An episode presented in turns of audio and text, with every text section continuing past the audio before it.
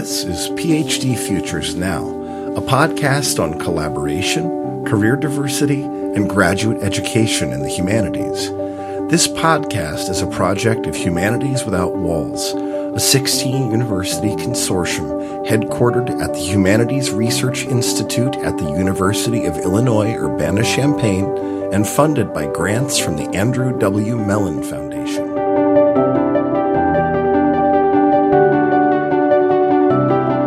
Hello, everyone, and welcome to PhD Futures Now.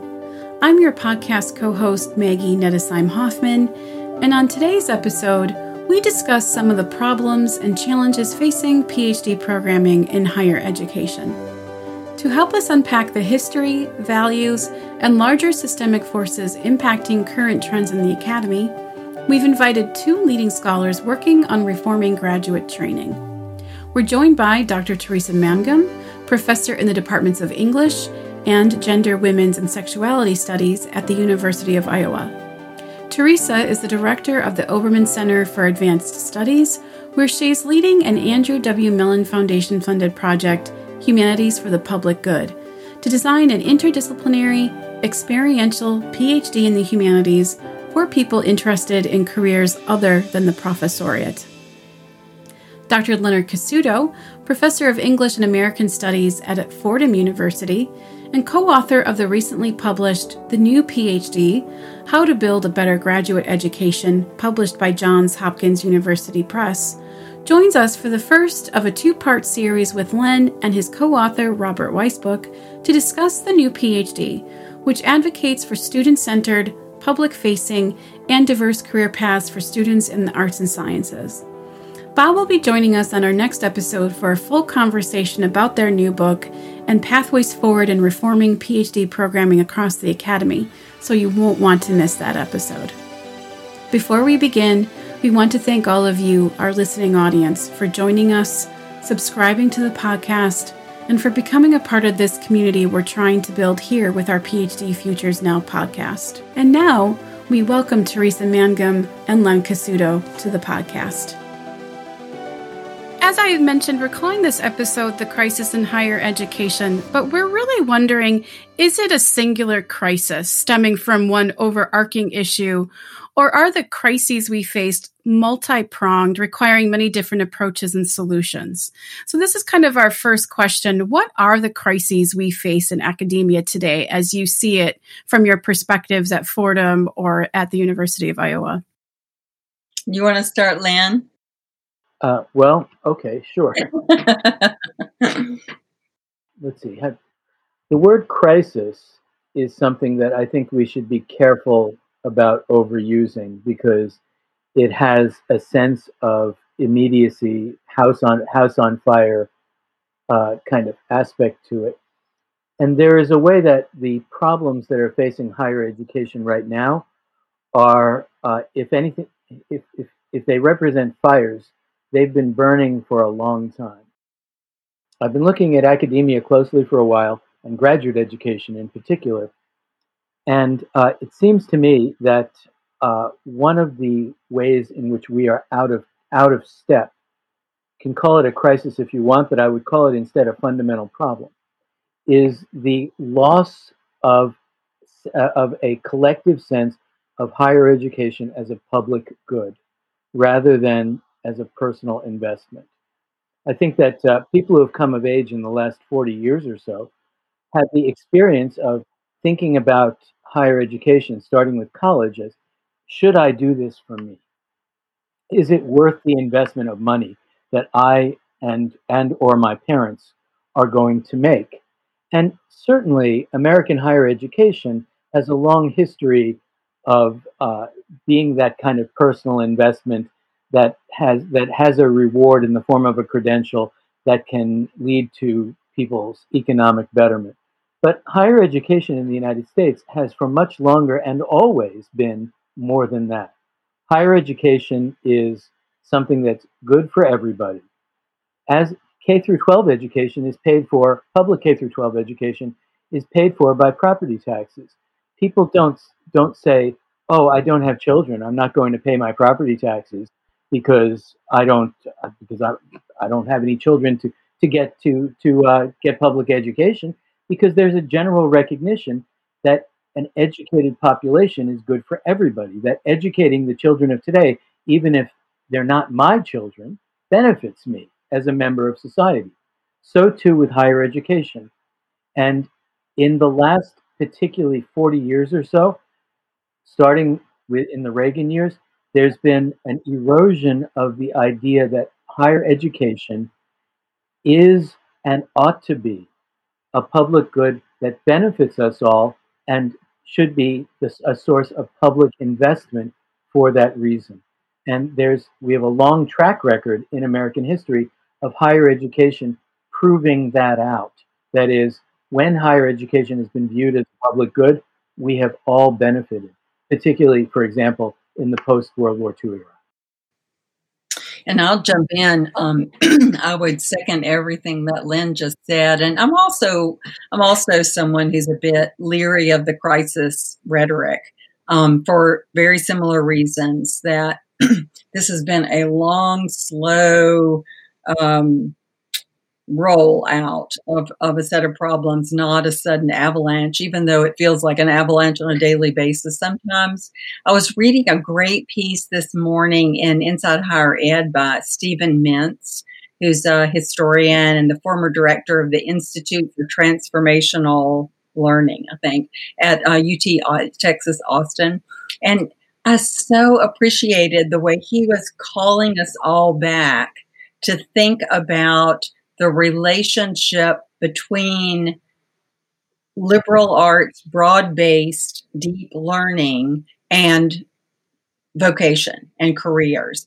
And we tend to go in one direction or the other. And when we think of education as only a public good, if it leads directly to a job, and then we start to shift away from thinking about a broader kind of learning that prepares us all for any kind of life experience and career as a first stage, we just give away so much. And so I just want us to think about going forward how we think with the public, how we think with our students and their families about and how we think with our university administrators about looking at the values that we want to support in education, and then thinking about budget. And the reverse is the way we tend to have conversations these days. And that really could change fairly quickly with great leadership. So one of the things, as you were both talking, that I started to think about, and just so you both know, I'm a historian by training, a historian of philanthropic foundations, especially during the Gilded Age and progressive eras in the United States. And so one of the questions I have is, as I'm listening to both of you, is to think about and to think through what shifts historically led to this movement away in education that I perhaps, and maybe I'm wrong by suggesting this, but this movement away from that idea of education as a public good. What happened? Well, I'm sure we're both going to have plenty to say about this, but Teresa, by your leave, I'll take the first whack at it. In the period following World War II, the government started investing heavily in higher education as its research and development lab. As a way of dealing with the arms technology and space races with the Soviet Union. And it transformed this higher education in a way that had never been seen before. More and more people who could never consider higher education before could now go to college and beyond, because government investment expanded the sector. And also government investment included legislation like the GI Bill, the National Defense Education Act, and later the Guaranteed Student Loan Program, all post-war programs that expanded access to college. It was a time when the higher education sector not only grew but democratized and fulfilled, in some sense, its vision. And in the period following World War II, the attitudes shifted exponentially. It was a very good thing for the country, economically and socially. And it started, and when resources became scarce, the access to college began to constrict, and it has continued to do so. But the reasons for this, and the reasons for the growing conflict between higher education and society at large, they're very complicated, and many of them can be rooted in the conflicts that roiled the nation in the 1960s, over race and Vietnam.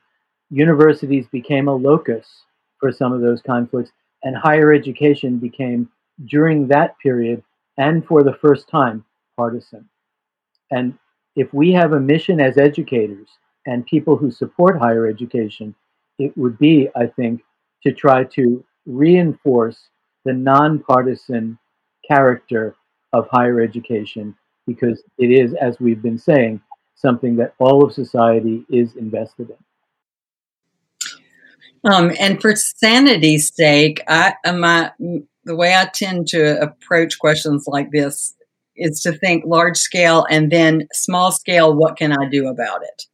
And so large scale, in addition to the great overview that Lynn just offered of historical effects, I think we're all experiencing what happens when national income bifurcates the way it has in the last 20 or 30 years, so that the middle class is hollowed out, and it has become more and more difficult for people to have to be in the middle in terms of income, where they live, all of those things we tend to think about aspirationally, I suppose. There's a lot less motivation to walk the path of education toward that kind of life fulfillment, because it just feels more and more hopeless. And so I think that's a heartbreaking part of where we are. I think that's a really great place to transition to another question that Deepti and I worked on as we were preparing for the podcast interview today. Teresa, you mentioned to us in our preparation materials that there are certain values by which higher education in the U.S. is designed. What do you think some of those values that undergird our system of higher education, what do you think some of those values are? In what ways have those values maybe contributed unintentionally to some of the problems that we face currently? Oh, another wonderfully complicated question. So even in the time of my career, so a few decades, I've really seen markedly each decade the way there has been a slide away, and this is an economic, I frame this with the realization of state budgets dropping, et cetera, for education. But I've watched the slide from the way we tended to do business is we had a good idea, it would benefit scholarly knowledge, and it would benefit our students. If I came into a dean's office or a provost's office with a really good idea for experimentation, the first comment was, let's figure out how to do it, or a version of it. And that kept us all in an enterprise of learning and excitement about ideas that just spilled over into all sorts of other parts of academic life. When I walk into an office now, before I can get my first sentence out, I'm being told we don't have budget. There's no money for that. And so I'm getting really creative at, as are many of my colleagues, at what you can do with very limited budgets. Or relying too heavily on goodwill. As part of that budgetary diminution, we made the decision to also, change some of our formations, like shrink the tenure track faculty and create all of these different kinds of positions for term faculty, from part-time teaching one class to longer period appointments. But we've now created a system in which it is very difficult for for the full faculty to cooperate, to work together effectively, to share in the work of the university, because it is so tiered. It's so tiered in terms of commitment of the institution to individuals, financial differences in what we get paid. And so our value, budget plays out your values. And I try to respect the fact that if there's less money, we have to learn how to live with that, with those budgetary constraints. But I do feel like the choices we've made have made it more and more difficult to be a place of learning and discovery, and a place that really fosters creativity and collaboration. Right. Teresa, as you were talking, it made me think about a little bit about, PhD students who feel really frustrated as they're writing their dissertations and thinking through this lack of, tenure track jobs and then thinking, and that is my work of value, right? If there is no clear job outcome. And so I think coming back to that first premise of what is our value, that we do have value in the things that we study, is something that, I keep trying to reinforce with my colleagues at Marquette University too, who are kind of going through that similar kind of crisis of faith in terms of the value of their scholarship. PhD training is provides such a transferable skill set. A lot of the problem here and a lot of the alienation that we as educators are creating is not so much that we are preparing students for jobs that don't exist, academic jobs that don't exist right now, although there is that. And our system does need reform. It is also that we are teaching them to want those jobs above all others and to feel that they are failures when they don't get those jobs. When a teacher teaches students to want something that's not out there, that they can't supply, then we're teaching our students to be unhappy. And there is practically no worse thing that a teacher can do than that. And it's a measure of the problems that plague PhD education right now, that we are socializing our students to feel and believe this way and set them up to be unhappy, bitter, despairing. It's a thoroughly avoidable human tragedy. And Lynn's book has been, is going to have, and Bob's book is going to have such an impact in offering alternatives to that model. Most people here also know Katina Rogers' book, Putting the Humanities PhD to Work, Thriving in and Beyond the Classroom. And, her book is also, it has just changed the way a lot of our faculty are thinking now, and grad students, because it does go right to where Lynn just went, which is thinking about the whole person as rather than a degree or a body of knowledge alone. One of the things that we're talking about as part of the Humanities for the Public Good design, one of our working groups is thinking about what might it mean to have comps be a semester-long collaboration among students with faculty, thinking about what do I need to know to do a project or to imagine different ways I could work in the world, instead of what do I need to know about a field only. What do I need to know that would put together the field-based knowledge with skills or understanding how careers work or interviewing people? And I'm so excited to see what they come up with, because it's such a different notion of thinking about the comps, again, as a sort of whole person experience that integrates the knowledge with sets of possibilities. I just want to echo what Lynn said, that I think that we as faculty really need to take some responsibility for setting students up for that disappointment and that grief. And we don't have to do it. There are ways to use the humanities in multiple settings. There are ways we could adapt, and exactly the way you're describing, Maggie, by getting to know people in different sectors and bringing that into the classroom with us and normalizing what, in fact, we're learning through programs like our internship program are places to work that bring people incredible experience of fulfillment. So I just want to second what Lynn said about the role we as faculty can play in this. So you mentioned, Maggie, a growing number of history PhDs are thinking about careers in the nonprofits. So I have not surveyed them, obviously, but I guarantee you that a percentage that we could find disturbing are afraid to tell their advisors that their career goals have led them that way. And it's a measure of the dysfunction of academic culture that remains the case. And so we as faculty are not going to always know the kinds of discussions that are happening in any given profit or nonprofit sector that our students are considering entering, but we should be inviting to the table, the advising table, people who have that knowledge so that we can all, but especially our students, learn from it.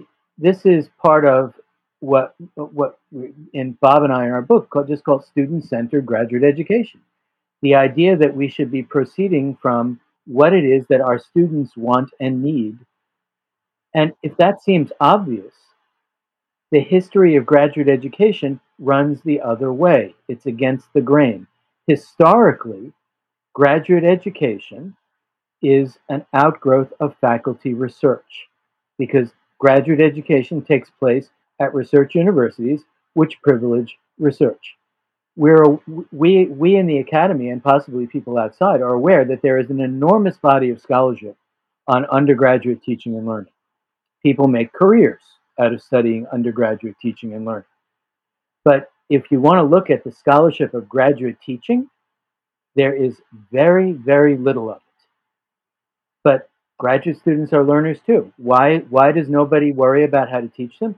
Because graduate teaching is historically not its own thing.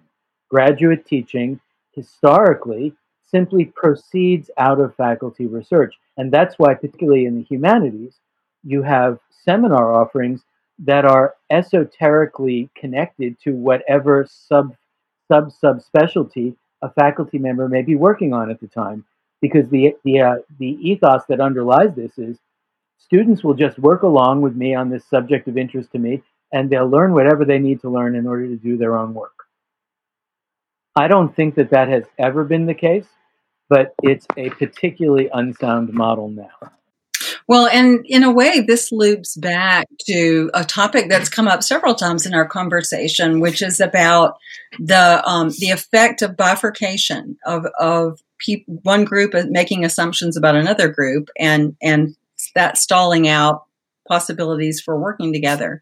And, you know, I was interested in the last few years that I often have heard the sentiment expressed that the work of career diversity training might be done better by people other than faculty, because it isn't what most faculty members, they know their own career and not others. You know, I want to say that it's our responsibility as faculty members to start learning about other careers. And Maggie, I know you have had wonderful success in this at Marquette. And I have been fascinated when I've brought together a few faculty members with owners of businesses and directors of nonprofits to think about how graduate students could have internships in that environment or how they could work together. And those conversations start with each group assuming things about each other that would stall out any collaboration. And then we have to do what you would do in a classroom. We have to start stitching together, you know, tell us about what you do. Tell us about what happens in your classes. Like, what is the value of teaching literature? And through the conversation, people start to be surprised by each other and what the humanities graduate students could bring into the workplace and what the workplace can tell the faculty members about where in their own language, as you suggested earlier, Maggie, in their own language, how they would take advantage of the training of humanities graduate students. And just as a really concrete example, we have a great African-American museum in Cedar Rapids, just up the road. And one of our grad students worked there for an internship who's in communication studies. And they had been using an exercise, one of those experiential exercises in which students imagined they were slaves and, you know, this is kids. And the graduate student who's done study in critical race theory, et cetera, he very compassionately, thoughtfully brought to them the research. And he was surprised to find out the research was more split than he imagined. But he talked through the museum staff why he would like to design a different kind of experiential learning. Everybody who was in that conversation came away feeling like they had learned important, not just ideas, but, you know, ways of thinking about the world and thinking about education and thinking about other human beings. And those things can't happen nearly as easily until we as faculty take the time to get to know colleagues in these other sectors where our students could work. So I want to piggyback on what Teresa is saying to add a couple of things. First, that we haven't mentioned the pandemic, which is interesting and instructive in its own way. The pandemic, as is obvious, is terribly destructive of the higher ed sector, along with many other sectors in the American economy, in ways that we can only guess at the full extent of, because we're still in the middle of it at the time that we're having this conversation. I think one of the reasons it hasn't come up yet is because the effect of the COVID pandemic has been simply to emphasize, accentuate, and deepen the issues that were already there. And if there's anything good about it, you know, they say that you know, every crisis is an opportunity, and I would as soon do without these kinds of opportunities. But if every crisis is an opportunity, in this case, we can see more clearly what the problems are, because so much of our support has been blown away by what's been happening over the past year. But on a very basic level, a lot of this is about people, and because education is fundamentally a personal and public activity. Teresa mentioned the idea of people gathering around the table to talk about graduate student education and bringing assumptions that are so fundamentally at odds that they can prevent collaboration in many cases. Well, something that many graduate programs have taken to doing, and this is highly commendable, is to invite alumni back to campus who are engaged in careers outside of the academy to talk about their lives. And that's great, and it should continue. But something that we'd like to suggest here is that faculty attend these meetings. Instead of faculty saying, "Oh, it's good that this is happening. You graduate students go and have a good old time and learn, and you'll learn some things, and that'll be good." If faculty show up, that's a way of honoring the choices that graduate students already have before them, the choices that graduate students already face, the world that graduate students are already having to reckon with. Graduate students don't all believe in every case that their faculty advisors are behind them. But if faculty take their bodies and put them in front of those speakers, that's a way of showing graduate students that we're all in this together and we are collaborating in ways that Teresa is talking about.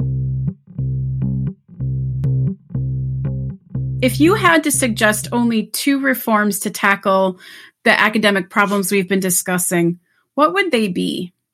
Or to think of it in another way, if there are multiple crises or problems facing the academy, what is the most important one, according to you, to tackle? So for me, I will say that there are two concepts that need to underwrite any reform. Reform will vary from discipline to discipline and campus to campus. And I think that we can agree that reform is necessary. But reform has to be, number one, student-centered. because it has to meet the needs of students. And so it needs to be reverse engineered from the concerns that students face, not faculty members. And second, if I have to pick, I'm going to say it needs to be public facing, because we started out our time here talking about how one of the really dire problems that higher education faces right now is a communications breakdown with society at large. We're not understanding each other, and in particular, society at large is not understanding what it is that we are doing in this workplace that is so important for the fate of society at large. And if we face the public, if we interact with the public in ways that are more generous, more productive, we can hope that we can start to mend those fences, fill those gaps, and find common mission, which higher education needs more than anything, I believe. I would completely agree with both of those options or orientations. And I guess another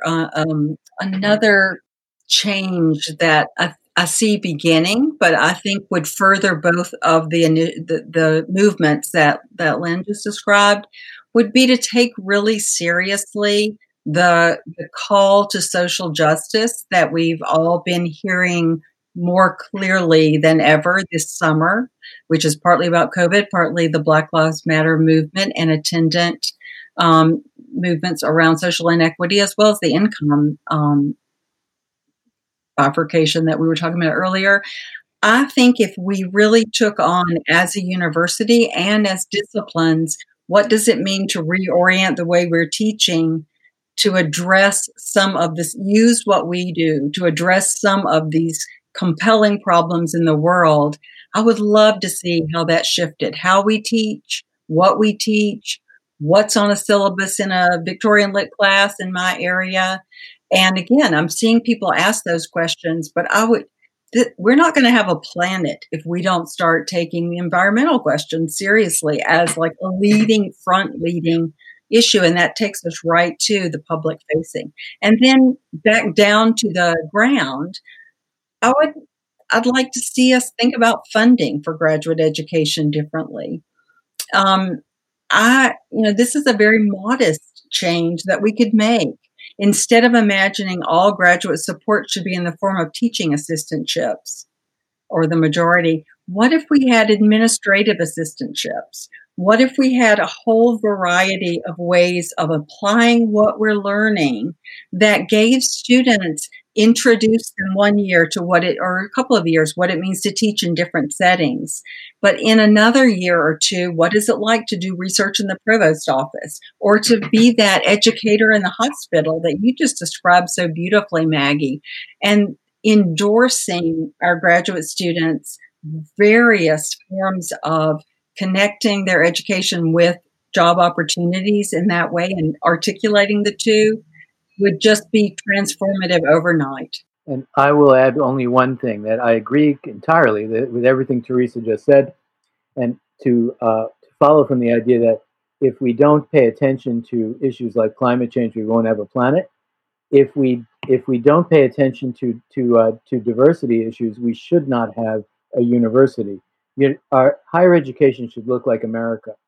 And over the last, particularly 20 to 30 years, the democratization that occurred in the post-war era has been eroded, and higher education is increasingly riven by the kinds of inequality that are not only unjust but unproductive. We need to reopen the sector on both the undergraduate and the graduate level in ways that are going to make higher education into a true social enterprise for all of society. And whereas so many of the changes that we contemplate would be incredibly expensive and will demand, a complete overhaul of our economic system, the call to that kind of work, to being serious about training for a diverse democracy, training for a commitment to being part of solving huge problems, that's free. That's what we could be doing even in individual classes in departmental curricula. So that we can do. That's a great place to end our conversation today. Thank you, Len and Teresa, for joining us. To all of you folks listening, we will see you in 3 weeks with Len and Bob Weisbuch to talk about their new book, The New PhD. Until then, I and the whole team at HWW and PhD Futures Now wish you continued health and well-being. As always, if you're a graduate student looking for resources to help build your future career or ways to help bring some of these reforms to your campus, please do not hesitate to contact us.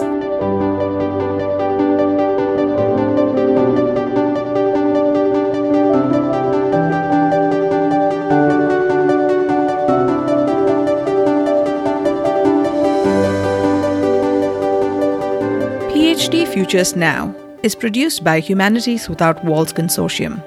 Our producer is Deepthi Murali, and our co-host for this episode is Maggie Nettesheim-Hoffman. If you would like to know more about this podcast or about HWW, please visit our website at www.phdfuturesnow.org or contact us at our social media handle at phdfuturesnow. Special thanks to our guests for this episode, Dr. Teresa Mangum and Dr. Leonard Cassuto. See you back in 3 weeks.